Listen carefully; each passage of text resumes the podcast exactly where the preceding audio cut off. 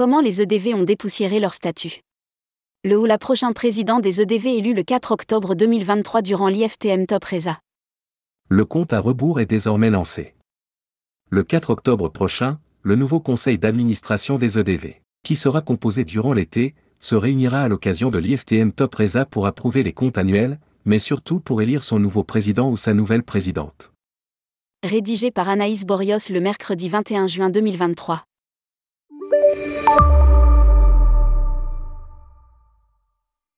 Annoncé depuis quelques mois, les aménagements statutaires prévus par les entreprises du voyage, EDV, ont été adoptés avec 97% de voix favorables, sur 275 suffrages exprimés, lors de l'Assemblée générale extraordinaire du syndicat, mardi 20 juin 2023.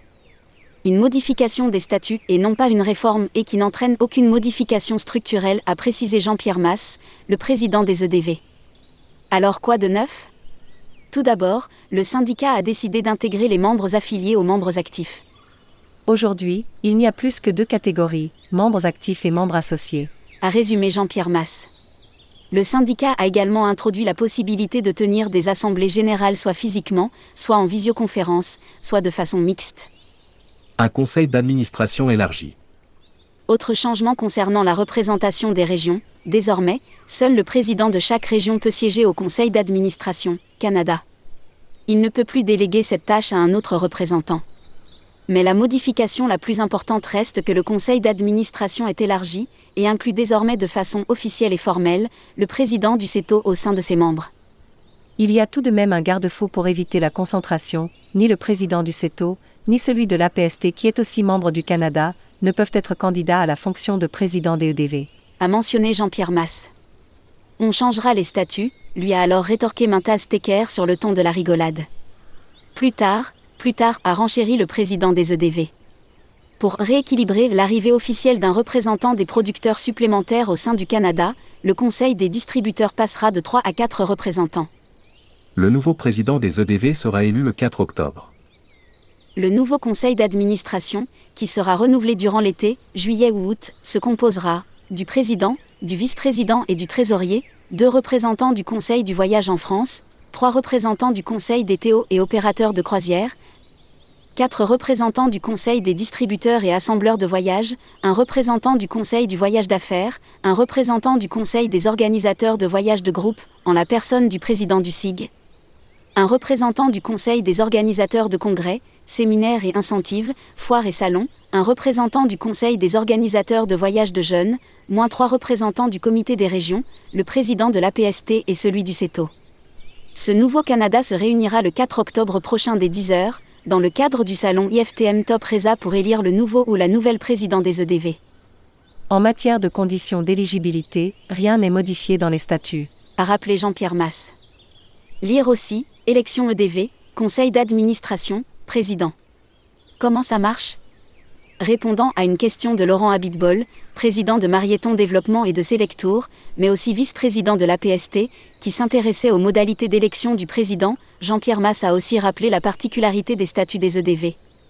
Seuls les membres du Canada peuvent élire le président, mais tout membre du syndicat, qu'il siège au Canada ou non, peut se présenter pour briguer la présidence. Quand j'ai été élu il y a 9 ans, je n'étais pas membre du Canada, a rappelé Jean-Pierre Masse. Pour l'heure, une seule candidate s'est déclarée officiellement, il s'agit de Valérie Bonned, l'actuelle secrétaire générale des EDV, qui occupe également depuis quelques mois le poste de directrice générale non opérationnelle et mandataire sociale de Pachatour, société appartenant à Mintas L'actuel président de l'APST, également vice-président du CETO et membre du Canada des EDV. Vous suivez toujours? Pour certains observateurs du secteur, deux camps se dessinent clairement désormais, l'un mené par les producteurs, le CETO prenant toujours plus de place dans les instances de la profession depuis l'arrivée de Mintaz Tecker à la présidence de l'APST et l'intégration officielle du président du CETO au bord des EDV. L'autre qui représente les distributeurs, dirigé par Laurent Abitbol et dont on se demande qui se portera candidat en octobre. Je pense que nous sommes sortis de la crise. Une fois les modifications statutaires validées, Jean-Pierre Masse a brossé un bref panorama des tendances de réservation pour l'été 2023. Au 1er juin 2023, le niveau des réservations pour l'été est en progression de plus 7% par rapport à ce qu'il était à la même date en 2019, a indiqué le président des EDV. Une tendance plutôt optimiste, avec une progression sensible du nombre des dossiers, tandis que le chiffre d'affaires de ces réservations grimpe lui de 35% et que le panier moyen est en hausse de plus 27%. Nous constatons donc une petite hausse des réservations, mais cela veut-il dire qu'il y aura un peu plus de vacanciers cet été? Ce n'est pas certain. Je crois qu'il y a un phénomène d'anticipation des réservations des vacances d'été, de crainte de les payer plus cher en attendant. A analysé le président du syndicat patronal, rappelant la diminution de moins 8% du nombre de dossiers sur l'hiver dernier et l'augmentation de plus 27% du volume d'affaires. Les Français qui partaient en vacances l'hiver en 2019 n'ont plus eu les moyens de partir, c'est ce que j'appelle l'élargissement de la fracture sociale. En revanche, ceux qui avaient les moyens et n'ont pas dû faire d'arbitrage entre leurs vacances, le plein d'essence et remplir le caddie au supermarché, ont consommé un peu plus, sont montés en catégorie et ont allongé la durée de leurs vacances. A commenté Jean-Pierre Masse. Quant au voyage d'affaires, l'activité se situe autour de 80 à 85% de celle de 2019, à périmètre constant. De leur côté, les voyages pour les jeunes ont retrouvé les niveaux d'activité de 2019, avec encore quelques difficultés pour la Grande-Bretagne, tandis que les croisiéristes opèrent un retour à la croissance. Je pense que nous sommes sortis de la crise, ce qui n'empêche pas de rester très vigilants.